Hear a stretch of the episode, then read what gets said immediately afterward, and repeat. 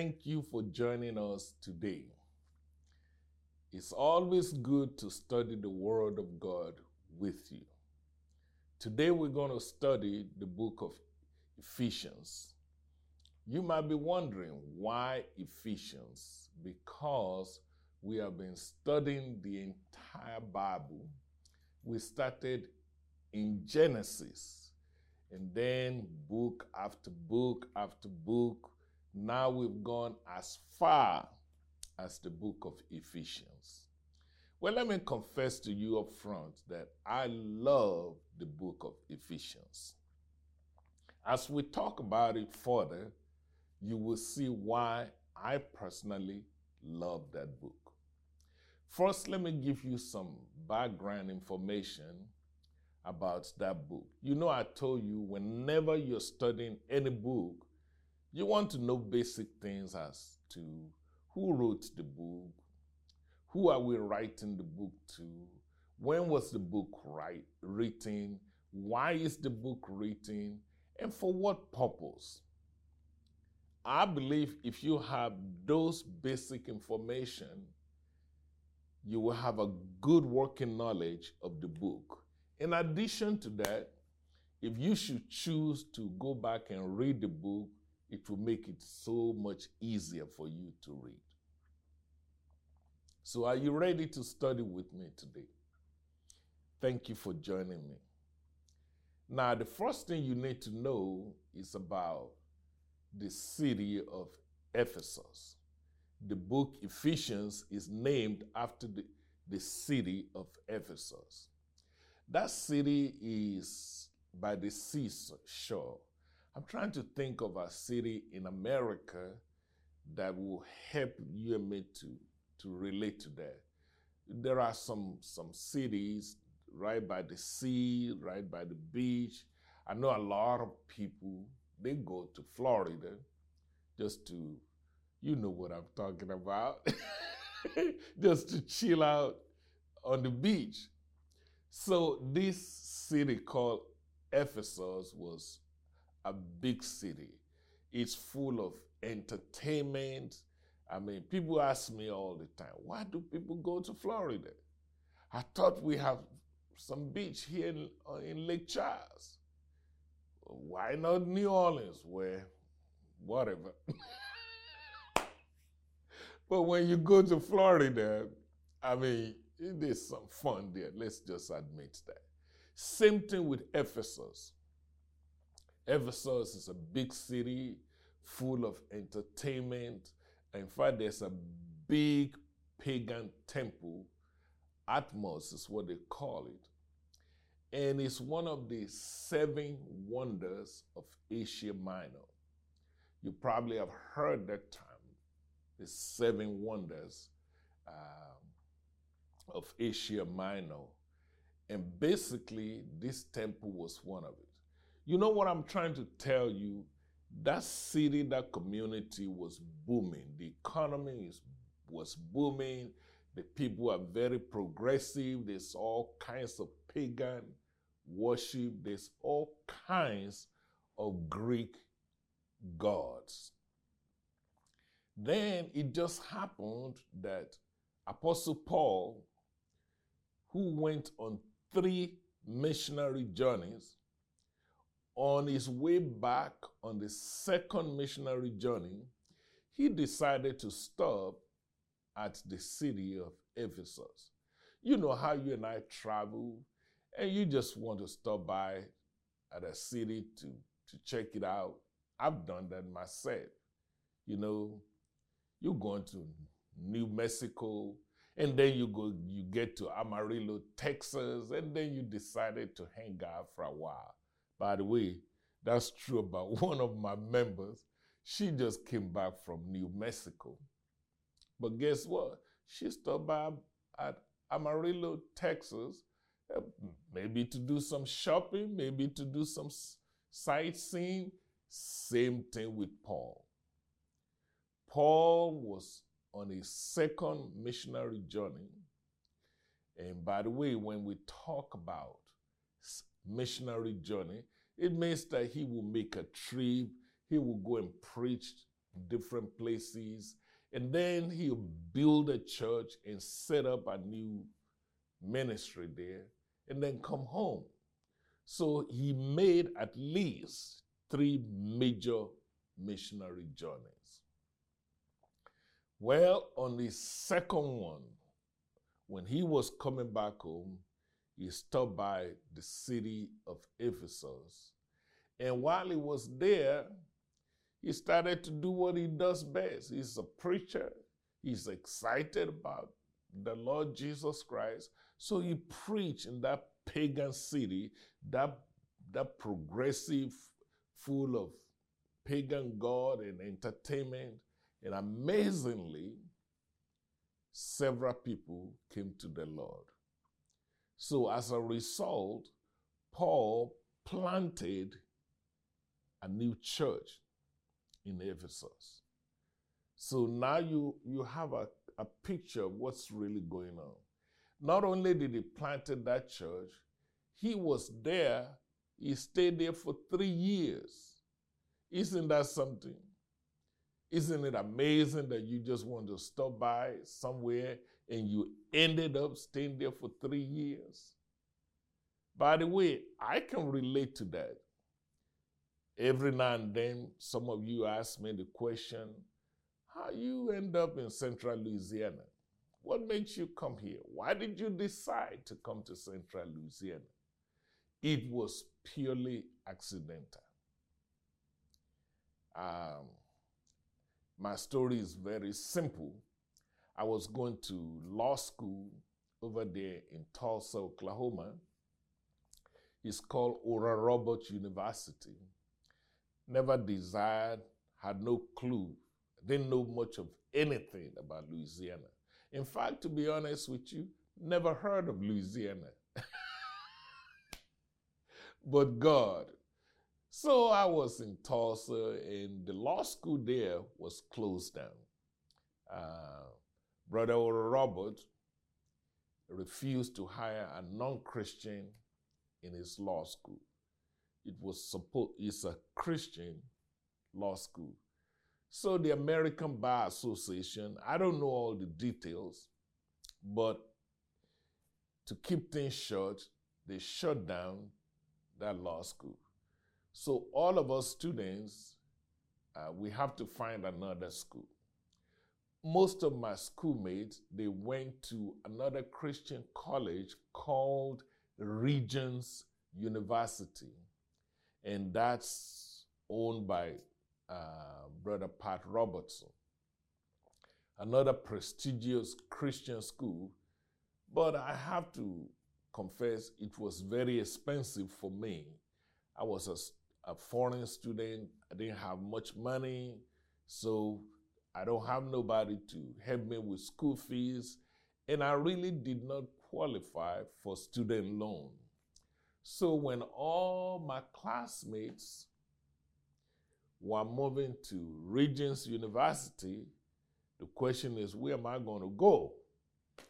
So that forced me to start shopping all over United States for a cheap school. Are You feeling me? it just happened that the cheapest law school in the entire United States was found in a state called Louisiana. I say, Hallelujah. Thank you, Jesus. So I applied. And guess what? By the grace of God, I was admitted to Southern University School of Law in Baton Rouge. Well, my friend, that's how I came to Louisiana, purely accidental. And in my mind, I was just going to get my education and get out of here. All right? But you know, the Bible says many are the plans of men, but ultimately, God's will is what will prevail. So I finished law school and then I went for what we call a postdoctoral work in Fayetteville, Arkansas, uh, University of Arkansas, Razorback. Hoo, hoo, hoo. so, anyway, when I finished my postdoctoral work, then reality sets in. I have to find me a job, you know. So I was trying to figure out where am I going to work, where the natural thing for me to do was to return back to Louisiana. Why? Because that's where I went to law school, and that's where I graduated from, and that's where I'm licensed to practice law. So my game plan was to come down back to Louisiana, start working with the Attorney General's office. That was the plan. So I applied for that job. It's in Baton Rouge. They have a big office there. And to my surprise, they said, look, son, you you qualified to work here. We'd like to have you here, but there's one problem. There's no opening right now. Sorry. But they said, if I were you, I would just take any state job for now, get in the system, and once you get in that pipeline, whenever there's an opening in the Attorney General's office in Baton Rouge, we'll just make you sliding or make you transfer. It will be an easy transfer for you. So I said, okay, that's cool. Guess where there was an opening? Pineville, Louisiana. Mental Health Advocacy Service. They need a lawyer. So that's how I came into the city of Pineville with the understanding that I'm going to take this job. I'm going to be there for about a few months. It was estimated I'll be there for about six months. And within that six months, they're going to transition me to where I really wanted to be, which is Baton Rouge Attorney General's office. So I said, cool. I'll be glad to stay in a, in a little town for six months. In fact, when I came here, I didn't even bring my family. I was going to work Monday through Friday, go home for the weekend, and all that stuff. Eventually, my wife insisted in coming to join me, so which they did, and it's like a miracle. When my wife got here, she fell in love with Pineville, Louisiana. She loves Central Louisiana. Um, there's a lot of things that she loves about Central Louisiana. She loved the people here. Uh, it reminds her of the people in Africa. they're very down to earth, they're very friendly, and, and she loves the food here. She loved the atmosphere the crime was the crime rate was very low way back then when we came in. Uh, that was 1995, I believe. So guess what? A job became open for me in Baton Rouge to make the transition just like we planned. But my wife said, look, let's just stay here. This is good. So Thank God for Miss Elizabeth. She was the one that decided, no, we don't need to move to Baton Rouge. This place is good. So a short stay for about six months turned out to be 20 years on that job. Why am I telling you about this? That's exactly a similar thing that happens to Apostle Paul he was just going to stop by Ephesus on his way home. But he ended up preaching to the people there, starting a church there, and staying there for three years. In fact, that's the place he stayed longest in all of his trip. Look at God. So he founded this church. And then after three years, he summoned all the elders of the church. He basically told them, Look, I have to, I have to leave. I was just passing through. Uh, I'm glad you're doing fine. I'm glad we have a new church here, but I must go home. Then he told them, he said, but don't panic. You're doing very well. I'm going to send you a new preacher. His name is Timothy. And Timothy is my boy. You can count on him. He will be a good pastor for you. But don't expect me to be back. I'm done. I've done my work. I'm I'm good at preaching. I'm good at planting churches. I'm good at building a new new church. I've done that. Now I have to move on. So it was it was a mixed feeling. Some people want him to stay forever, but some people understood that he's moving on, but he's sending somebody, which eventually Timothy did came back to. If you read the first book of Timothy, chapter 1, verse 3, you see exactly how Timothy did, in fact, come to Ephesus to pastor that very church. So, I mean, the Bible is so, so relevant and so easy. The reason why I can talk to you just chilling now with no notes, no paper, is because it makes sense. It's logical, just like I shared my own story with you. So don't see the Bible as some kind of mysterious thing that you got to be deep to understand. No. It's really God using an ordinary man to speak to you. Amazingly, Paul left Ephesus, went home, and after a few years, he got in trouble with the Roman government. So basically, they put him in prison. They, they, they literally put him under house arrest by Rome. So he was stuck. He couldn't travel no more. He couldn't go out and preach. By the way, just for the record, the reason why they put Apostle Paul under house arrest is not because he broke into anybody's home or that he committed some heinous crime. No, he was arrested for preaching the gospel. So now he's under arrest, couldn't travel.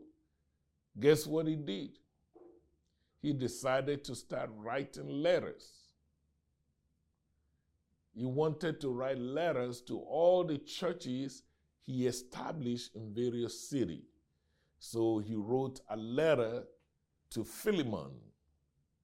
Then he wrote another letter to Ephesus. That letter to Ephesus is what we're discussing today. We call it the book of Ephesians because it's written to the church in Ephesus. He also wrote a letter to Philippians and he wrote a letter to Colossians. In fact, uh, to remember those four, four letters, I call it Pepsi, P E P C. Every now and then I've been giving my tricks out to the preachers out there so they know I'm not really a genius. I may look like it, I sound like it. Oh, by the way, by the grace of God, I am a genius. But I'm just saying I'm not all that, you know. I'm everything by the grace of God. You can learn the same trick. So when I want to remember stuff like that, I use acronyms. So PPC, means Philemon, Ephesus, Philippian, and Colossians. Those are the four churches that Apostle Paul wrote to while he was in prison. His hands were tied, he couldn't travel, he was on lockdown. All right? So now you see why we have the book of Ephesus. There's another amazing thing I want to tell you before we get into this book. There's a brother by the name uh. Now, I probably slandered the pronunciation of his name, but this brother is important because Paul could not travel. So he sent that letter that we call the book of Ephesians, he sent it through this brother Tychicus to take to the city of Ephesus and give it to the people of that church. I'm sure you're saying, so what's the big deal on that? Can you imagine yourself carrying a letter, just a letter in your hand, and that letter eventually will be read by millions of people? Whoa. Can you imagine? You're just a messenger, you know. But the paper in your hand will be written and be read 2,000 years later. People are still reading that letter. That makes that brother a very important player. So be careful how you handle small assignments. Maybe right now, maybe all you do, your job is just to, to cook in the church house. Or maybe your job is just to work in the nursery. Maybe you just as a secretary. Or maybe you just a photographer or cameraman or camera woman. In your mind, you may say, oh, no big deal. But who knows that the very work you're doing right now may be the key that will lead to the salvation of hundreds of people or thousands of people. Maybe what you're producing right now, maybe what you're playing on your radio, what you're playing on your television or your live stream, may be something that God will use to prevent somebody from committing suicide. This brother had no clue what God is fixing to do through that paper in his hand. To him, he was just an ordinary messenger carrying a letter from Apostle Paul, who is stuck, couldn't travel, is in prison, and his job in his mind, oh, I just go to Ephesus, let me go party, and have a good time, and while I'm there, just drop off the letter. That letter he dropped off has been read by millions of people. Look at God. So please take your job, take your assignment, take your role in the kingdom of God very serious. Now the letter was delivered. We finally get to discuss the book. I'm sure you say, man, whew, that was a long introduction. yeah, I feel you, man. But I do want you to have a good picture of what is going on. The letter was delivered to the people. That letter, ladies and gentlemen, is very similar to the letters that Paul have written to other churches. The format is very, very similar. Why am I talking about the format? Because you also you can write a similar letter. I know we are now in digital age and everybody's just texting and tweeting and and snapshot and all this. Lord have mercy. don't, don't let me flip out before I get started. But you know, there is a there, there is a serious discourse in you, in your heart, that you can share. That is much richer than just a quick fix, a quick statement. So you can follow the same format that Paul normally follow. Whenever Paul will write a letter, he will start out by by greetings. He will say, hello, uh, mama, or hello, daddy, or hello to the church at Ephesus, to the church at Corinth. Just, we call that salutation. Like I'm here in America, long before we have uh, FaceTime and Facebook and all that, guess how I communicate with my folks in Africa? Just like Apostle Paul. I would take me a piece of paper and write them a letter. And guess what? In spite of FaceTime, in spite of social media, I still write them letters. In fact, I remember my wife was there and I would write her love letters. You know what is so funny about it? She's probably watching right now. She'll say, I can't believe that Negro says this. but my life is, is transparent. You know, today, the job those letters, my wife kept all those letters. And today, she will read them. And sometimes she will share with me, this is what you wrote to me 40, 50 years ago. And you know what is so remarkable? Is that she could look back and see everything that I promised that I would do 35 years later of marriage, I did exactly what I'm doing. But supposing you don't have no record of no letter, you just about? Get in the habit of writing letter, man. There's a word inside of you. I'm telling you. It may be a love message.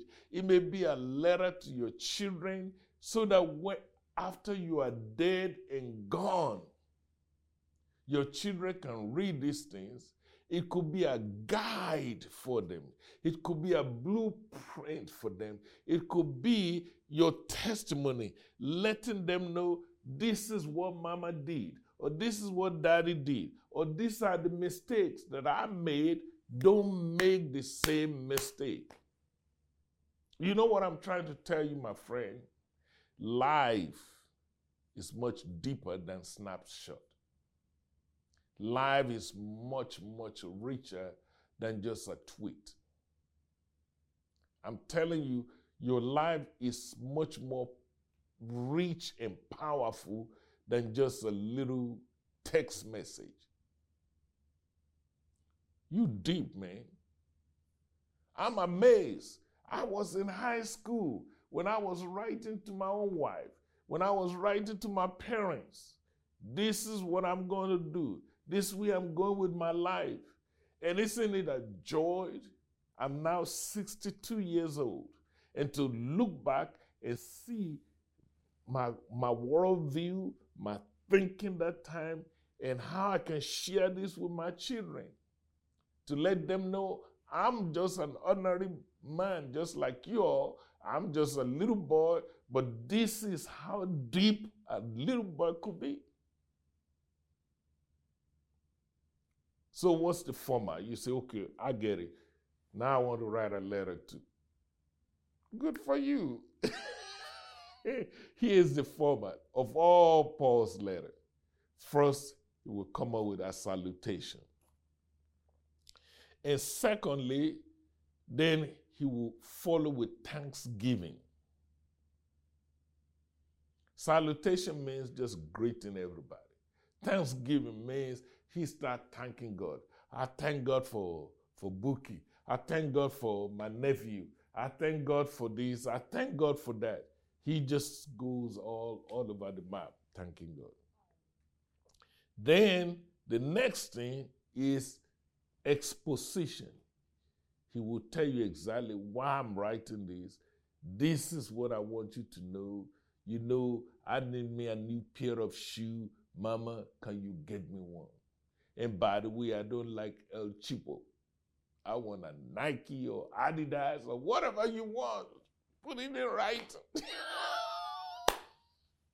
That's where you, you discuss the details. And then he will go from there into exhortation. And then he will close the letter. You see the format now? Number one, salutation. Number two, thanksgiving. Number three, expositions. Number four, exhortation. You know what exhortation is? First, let me tell you number five, closing. Yours truly, yours respectively. love always. love you to the moon. Just, so, you know, you close the letter.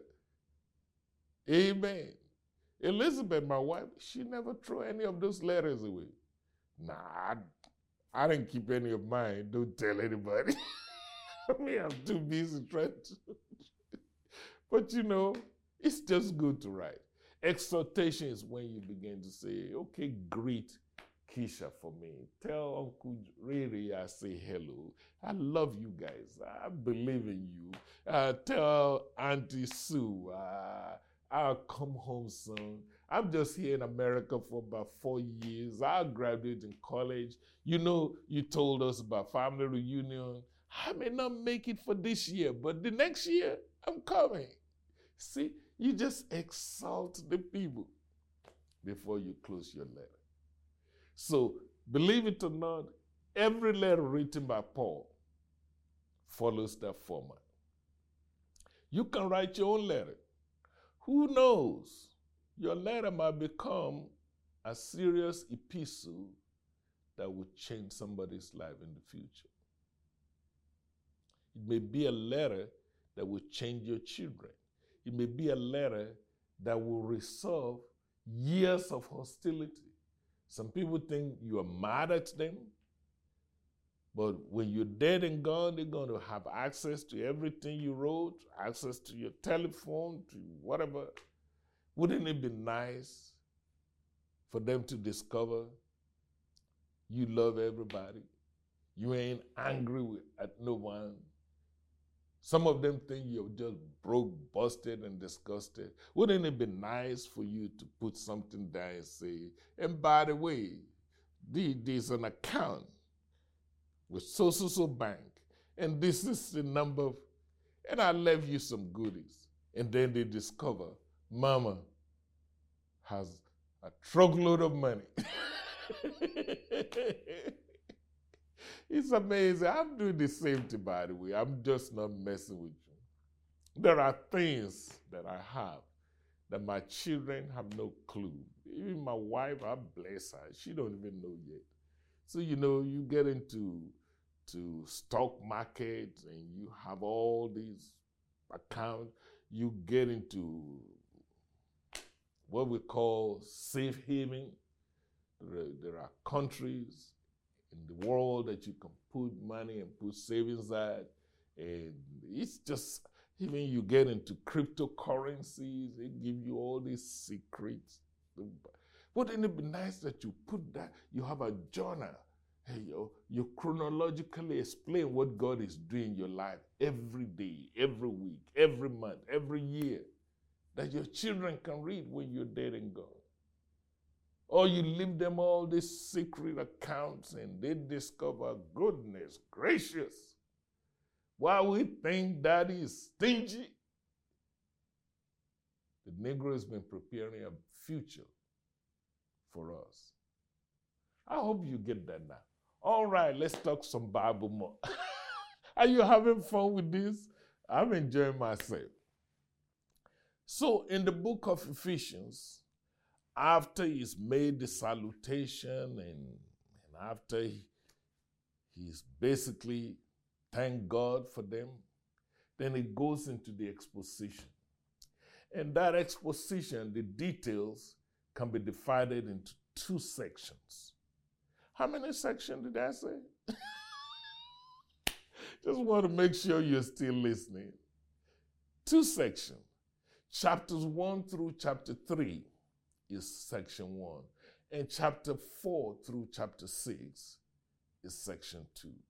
And Apostle Paul spent the first section talking about what we believe is very important to know what we believe. And then the second section is about how you and I should behave. Remember those two words what you believe and how to behave. Believe, behave. Believe, behave. That's the whole book in a nutshell. You'll be amazed how many Christians do not know what we believe. And you'll be amazed how many Christians who profess to be born again, saved, sanctified, filled with the Holy Ghost, but they have no clue how to behave. Well, let me put it in another way. Maybe this will help somebody. You know, I told you the book is divided into two sections, right?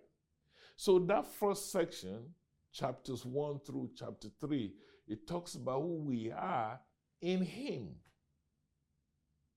And then chapter 4 through chapter 6 talks about who we are through Him. So in chapter 1 through chapter 3, you will see it over and over again. In Him we're this, in Him we're that, in Him we're this and that, in Him, in Him, in Him. You need to know who you are in Christ, my man. Sister girl, you listening? it's important to know who you are in Christ. By the way, when you know who you are, it will turn you into a monster. It will increase your faith. A lot of things that you're concerned about, you won't be concerned about it anymore. A lot of things that you're worried about, it will not intimidate you.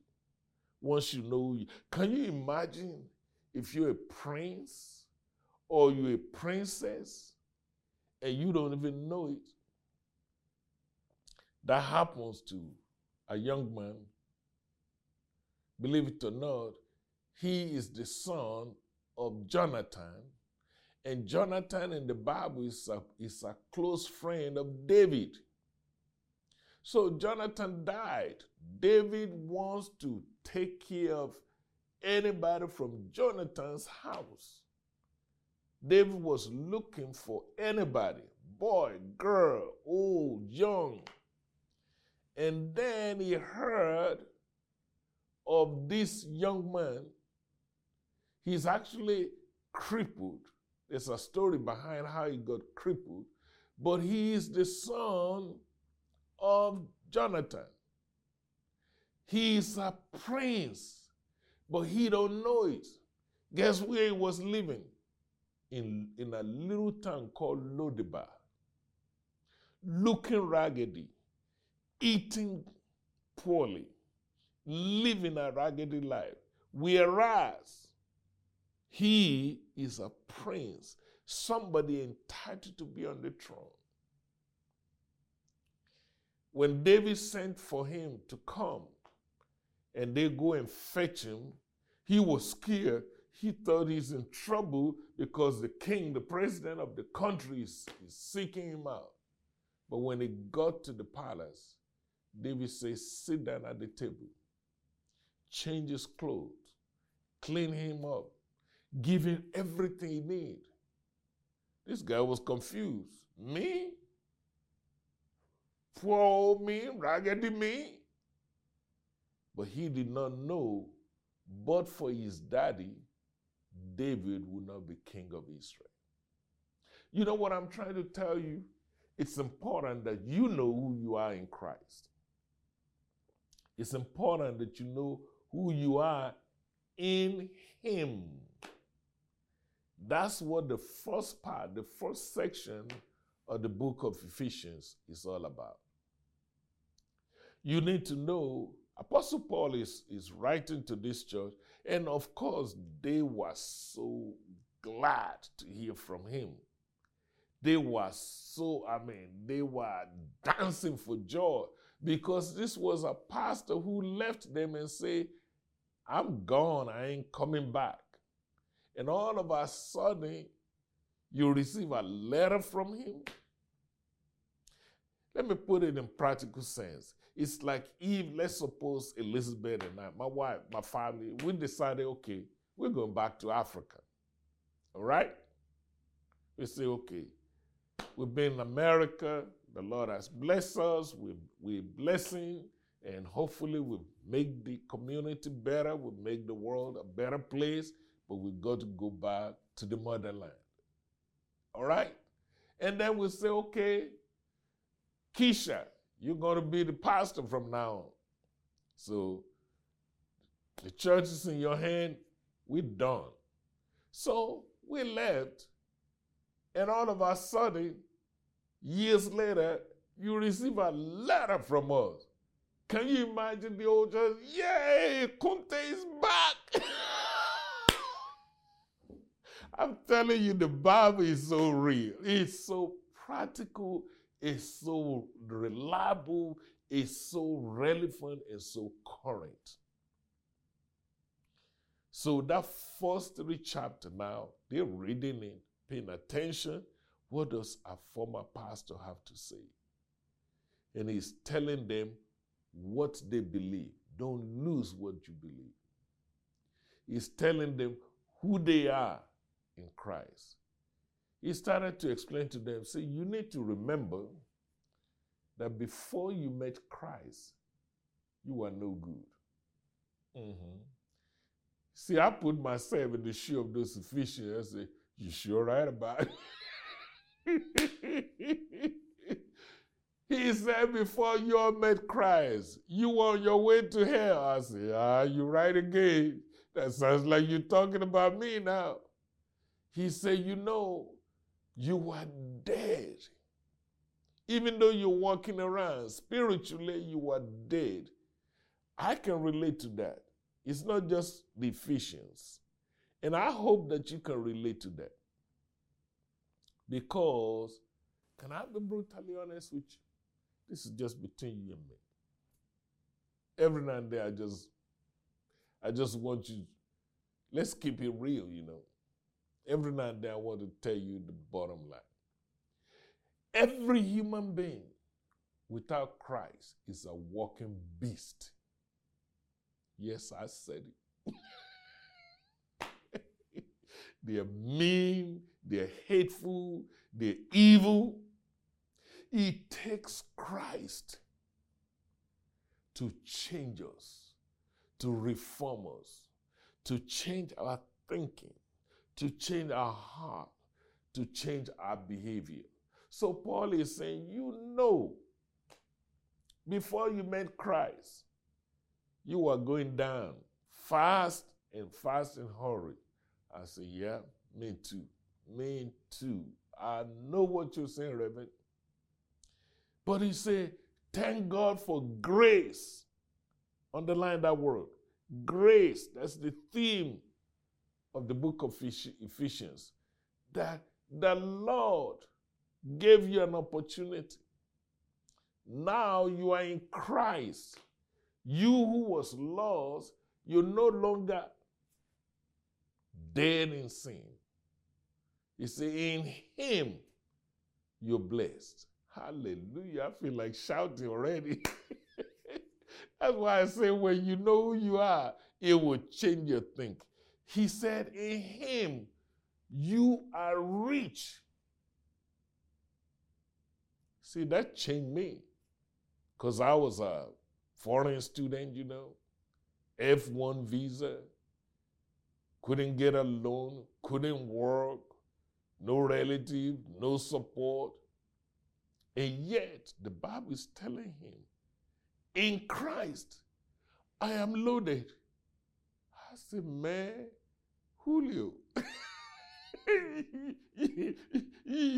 you're a billionaire. It don't matter what anybody say. It changes your thinking. Paul began to say, in him, you're filled with the Holy Ghost. See, these people, they never heard of the Holy Spirit before. They were baptized into the baptism of John the Baptist. All they know is about you messed up, you repent. You, you sin, you ask for forgiveness. But now, by the grace of God, God is not only allowing them to become Christian, but they are filled with the Holy Ghost. Wow. See, I can stop them preach to you. See, many people are going to church. They're saved, they're on their way to heaven, but they're not filled with the Holy Ghost. You know why? Because they don't know who they are in Christ. Many of them don't even think that they can be filled with the Holy Ghost. Many of them don't even think that they can speak in other tongues. Many of them don't think, they, they think only some extra special people can have these gifts. No. You are in Christ. In Him, you are saved. In Him, you are healed. In Him, you're blessed. In Him, you're made holy. In Him, you fill with the Holy Ghost. And I can go on and on. Oh, I love those three, first three chapters of the book of Ephesians. Read it. You need to know who you are in Christ. Because if you don't know who you are in Christ, guess what? The world will try to define you. But when you know you are in Christ, ain't nobody can turn you around.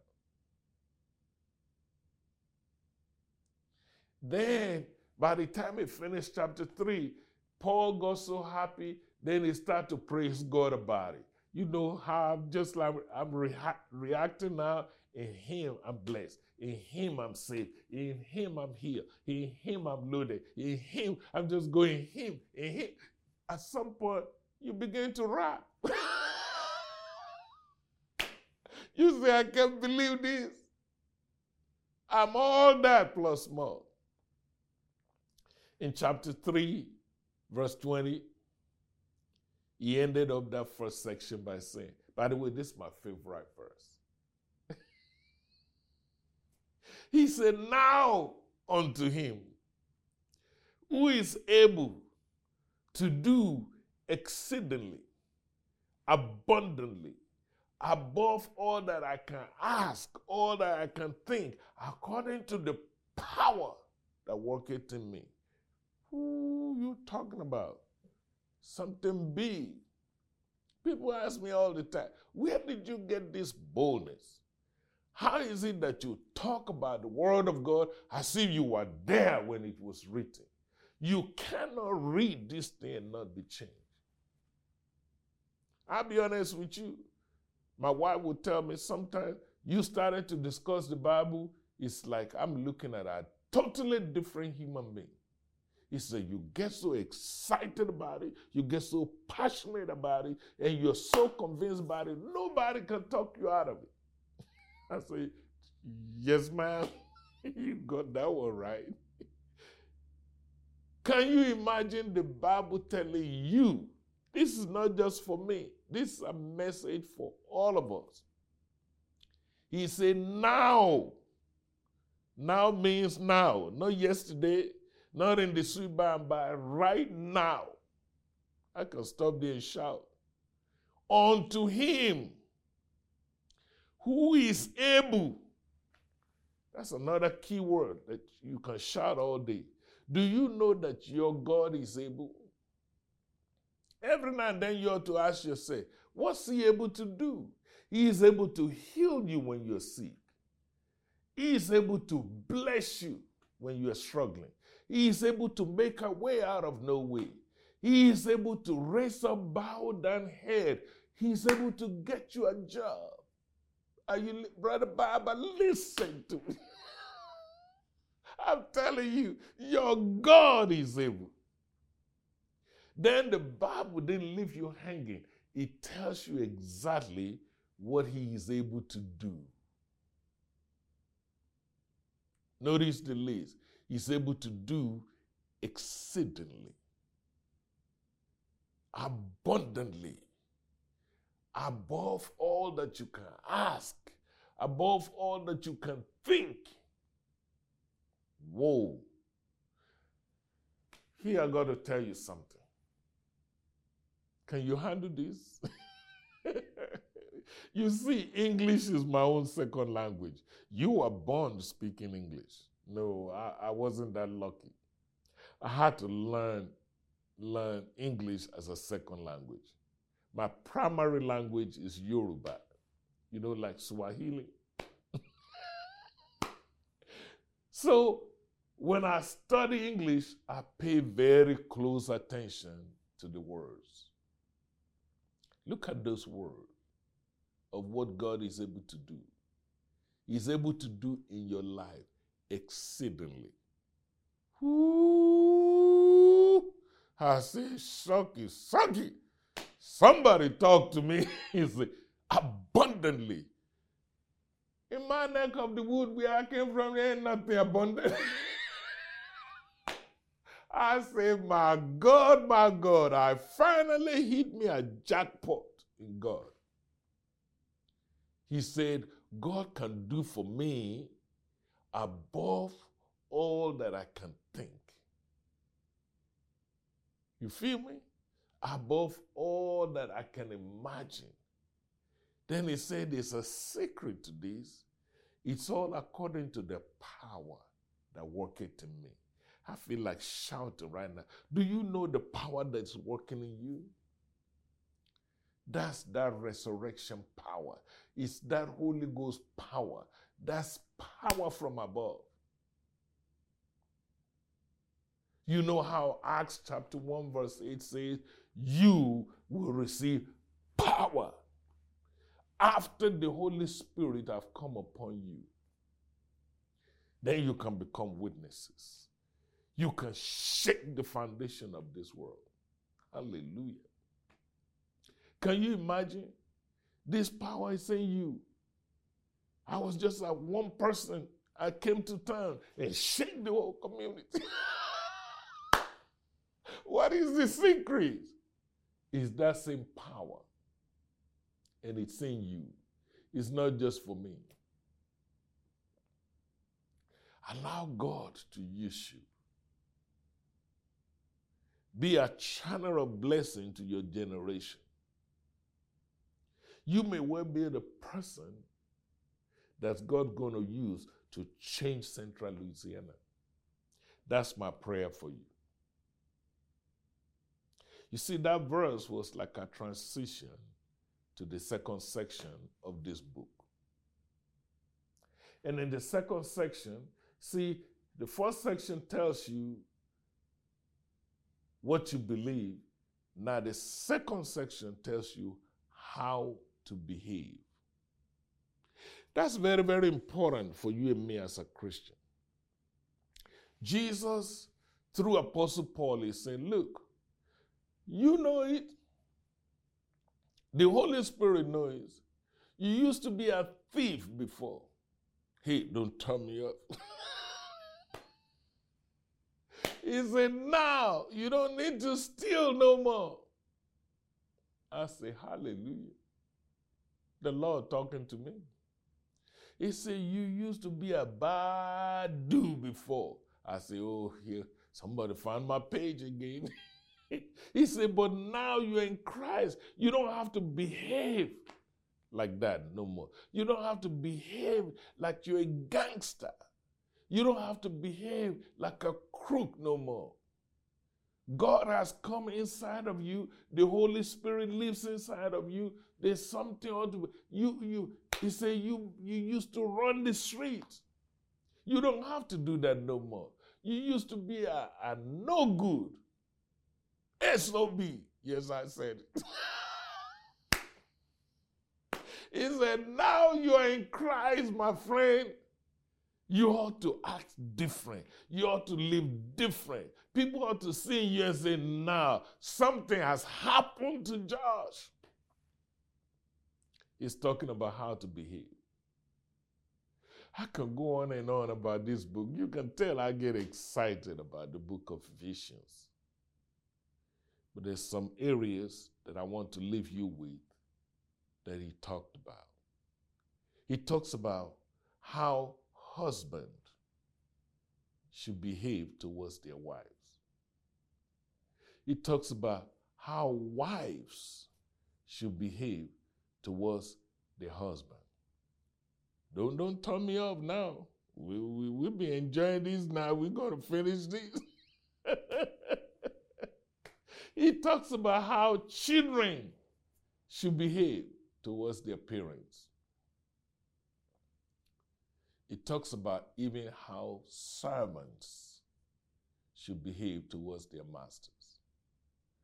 I don't know how much time I have left, but I got to be honest with you. when I think of the book, there's so much revelation in it blows my mind. Do you know what he, he says concerning husband? He said, Hey, you husband, love your wife. By what standard? As Jesus loves the church. What's the big deal about Jesus loving the church? See, the church is Jesus' bride. He talks about it so many times. He said, I'm coming back to get my bride. But you know what? Jesus died for his bride, the church. Hey, boo, do you love your wife enough sacrificially that every day you put your life on the line for her? You know, many of us who've been acting a fool, instead of loving our wives, we're mean and hateful and acting stupid. Yes, I said it. Somebody needs to tell the truth and preach this gospel. God give you a wife. God said, any man that find a woman, a wife, find a good thing and obtain favor from the Lord. God gave you a source of favor, and now you're mean to her, and then you're acting a fool, you're abusing her, you won't treat her. Hey! Come on now. I'm so glad I'm not God, you know. I'll whoop your behind. you got to love your wife, my man. you see, you wives, submit to your own husband. Oh, done lost every sister now. Don't turn me up. I didn't write the book. I told you who wrote the book. Apostle Paul. And he was commissioned by God. Why would you have problems submitting to your husband? You choose him. I didn't choose your husband for you. Get a clue, sister. You're the one. I don't know where you're met. You decided to marry Brother Baba. Now that you make that decision, I respect your choice. You said I do, and you said for better, for worse, you're going to be there. For richer, for poor, you're going to be there. You say you take care of, of the Negro. Hey, since you make those promises, why not live up to it? So I'm just trying to keep it real. Let's build a family. There's too much dysfunction in Christian home. It shouldn't be like that. Let's build our marriages. Let's build our families. Let's build the members of our family, our children, our grandchildren. Let's come together. Let's not separate from one another. Let's not run away from one another. Yes, I know Sister Sue and all that. Welcome to the club. See, help her. Help your wife to be better. Help her to be good. Wives, love your husband. Let's work together to make the world a better place. The number one problem in America today, you know what it is? Broken homes. Broken homes. This book should help you and me, all of us, to do better with our family. He said, even you children, obey your parents so you can live long. So it shall be well with you. Now, if I ask you, do you want to live long? I'm sure you say, hell yeah. because you want to live long. I want to live long. All of us want to live long. guess what we need to do? We need to honor our parents. We need to be obedient to our parents. And you know something else the Bible is saying? When you honor your parents, it shall be well with you. It's not just about living long, it shall be well with you. I can go on and on. Talks about servants. Obey your master.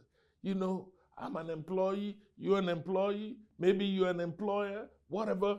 Do your best to do your job. That's what it's all about. Thank you for joining me today. You know, I enjoyed talking with you. He closed that book and said, The grace of our Lord Jesus Christ be with you all. Amen. If you need prayer, there's a number under the screen. You can dial that number. There are ministers of the gospel waiting to pray for you. Thank you for joining me. I love you, and I hope to see you next week. Amen.